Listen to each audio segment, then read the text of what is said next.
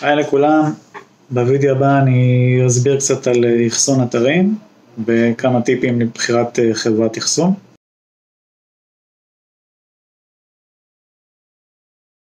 אז בואו נתחיל מהדבר הראשון, אה, מיקום השרת.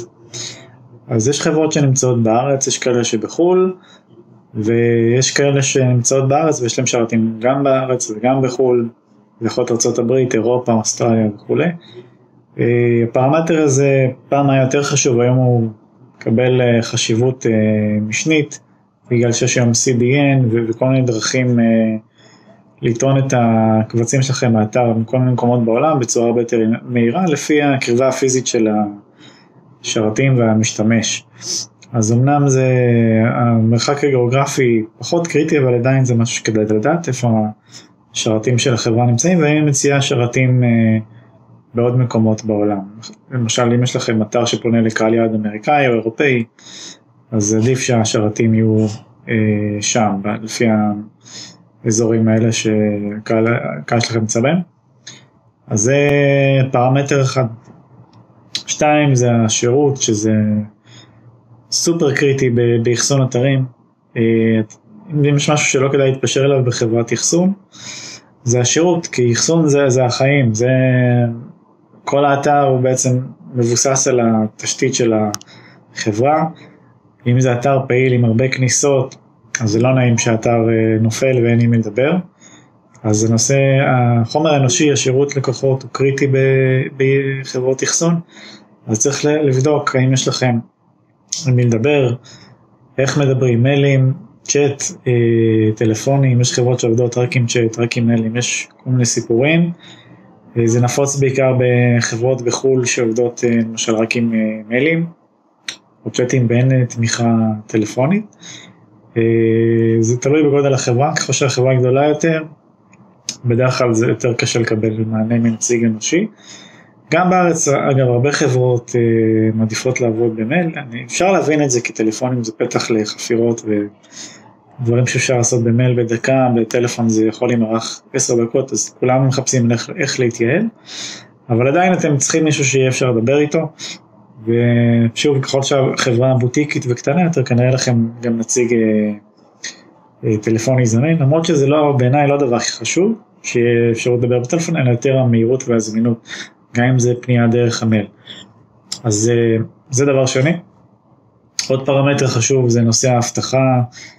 אה, ספציפית אני מדבר על SSL, זה פרוטוקול שגורם לאתר לרוץ על אה, כתובת HTTPS, אתם בטח מכירים את זה, זה השורה הירוקה הזאת בדפדפן, זה אומר שהאתר מובטח.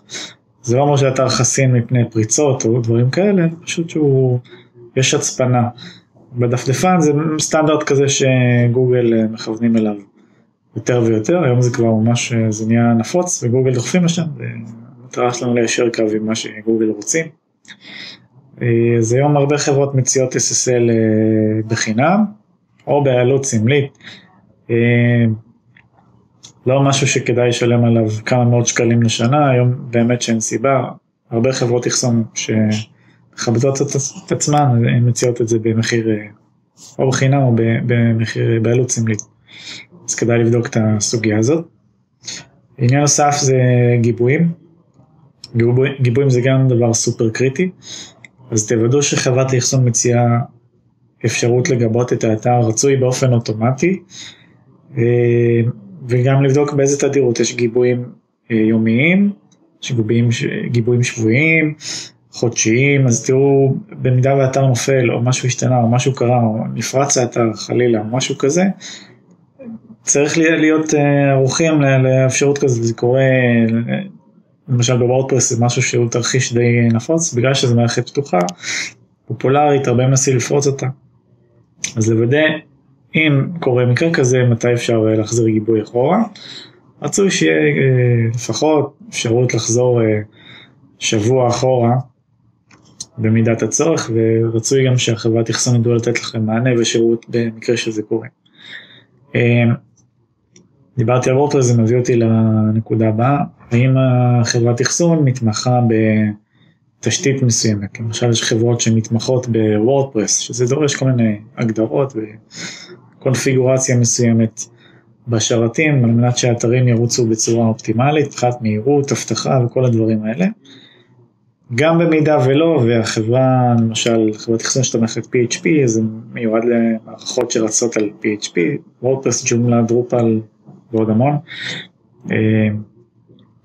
אה, בכל מקרה כדאי לוודא את העניין הזה של אה, האם החברה, האם הם מספיק מקצוענים לתת מענה בהתאם למערכת אה, שאתם רוצים לאחסן. עוד, דבר שאני אגיד בהקשר הזה, יש הרבה אתרים ש... חברות שבונות אתרים שיש להם אחסון סגור משלהם, כמו וויקס וכאלה חברות בסגנון הזה, שזה מערכת סגורה ואין לי, אין מה לדבר על אחסון אחר, כי אחסון זה חלק מהשירות שלהם, זה בילטין בשירות. אז אה, דבר הבא זה אה, האם החברה נותנת אפשרות לחודש ניסיון, ככה לנסות להתרשם אה, ואיכות השירות והאחסון וכל הדברים האלה, לפני שנכנסים לחתונה, למרות שאחסון בדרך כלל אפשר לשלם או חודשי או שנה מראש, אבל זה לא איזה משהו לטווח ארוך וזה לא, זה משהו שכן אפשר לשנות ולעבור במידת הצורך, אז כדאי גם לבדוק את זה, אם יש אפשרות לפחות שבועיים, חודש ניסיון זה אחלה, זה זמן מכובד בשביל להתרשם. וכמובן, אה, סוגיית המחיר, אם אתם שואלים אותי באחסון זה לא משהו שהייתי מתפשר עליו, אז בכיף, באהבה, אני משלם את האקסטרה, את הכמה דולרים יותר, בשביל לקבל אה, שירות טוב וראש שקט, כי אם יש משהו שבאמת חשוב לי זה שהאתר יעלה ויהיה זמין ויהיה מהיר לגולשים אה, כל הזמן. אז המחיר פה זה משחקים של כמה עשרות שקלים לכאן או לכאן. באותה רמת אחסון, למשל אחסון שיתופי, וזה באמת לא הבדלים בשמיים. תעשו את ההשוואות, הבדיקות שלכם, אבל זה לא, לא הולך להכריז זול באופן אוטומטי כמו איזה עדר, כי זה באמת, אחסון זה לא משהו שכדאי להתפשר עליו. אם אתם ביוטיוב, אני מצרף לינק. מתחת לסרטון עם כל ה... עם חברות אחסון שאני באופן אישי עובד איתם ומאוד מרוצה מהם. ואם אתם באתר אתם תמצאו את המידע הזה בהמשך המאמר, שיהיה המון בהצלחה ונתראה בסרטונים הבאים, תירשמו לערוץ, זה כדאי.